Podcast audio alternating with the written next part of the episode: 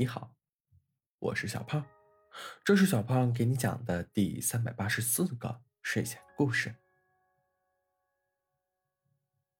森林里最近天气很好，小风微微吹着，日昼很长。小动物们在忙完一天的事情后，还有很多时间。森林的一个山顶上有座小平地。小动物们很喜欢聚集在这里，平时办宴会也是在这里。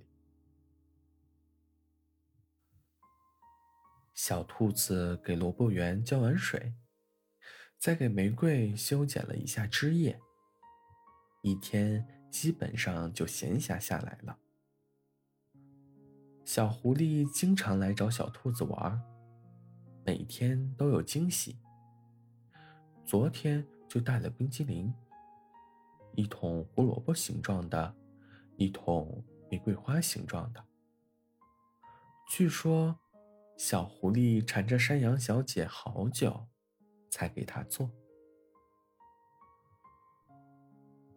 今天，小狐狸约小兔子来到了山顶的平原上。小狐狸特意搭了个小棚子。太阳伞下的小椅子，旁边还配了两瓶胡萝卜汁。哇，好惬意呀！小狐狸选的地方，一望就能够把森林的大部分地方收入眼底。旁边还有好多小动物在打闹嬉戏。长颈鹿伯伯耸立在森林里，时不时还冲他们打打招呼。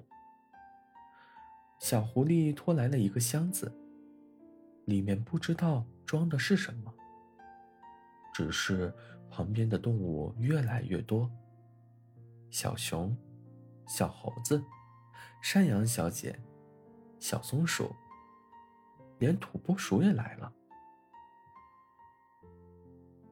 今天有活动哦，小狐狸对小兔子笑着。没有听说哎，小兔子有些诧异。麋鹿村长叫我准备了一个小活动。小狐狸指了指旁边的箱子，看着分量倒是不重。之前，我收集了小动物的心愿和想法，麋鹿爷爷给大家都定制了。什么呀？风筝，里面都是大家喜欢的食物或者动物的形状哦。那我的一定是胡萝卜了呀。动物们。都聚集在一起了。麋鹿村长发表了一番演讲后，森林第一届风筝大赛开始了，请大家领取各自的风筝。大家开始领取各自的风筝。小松鼠领取到的是松子形状的，小熊是蜜蜂罐形状的。小猴子是香蕉，山羊小姐的是冰激凌。土拨鼠领取到的是土豆。最后一个，小兔子领取到的是胡萝卜形状的。哎，怎么没有小狐狸的呀？我的和大家的都不一样哦。小狐狸在小棚子旁边拿出了一个风筝。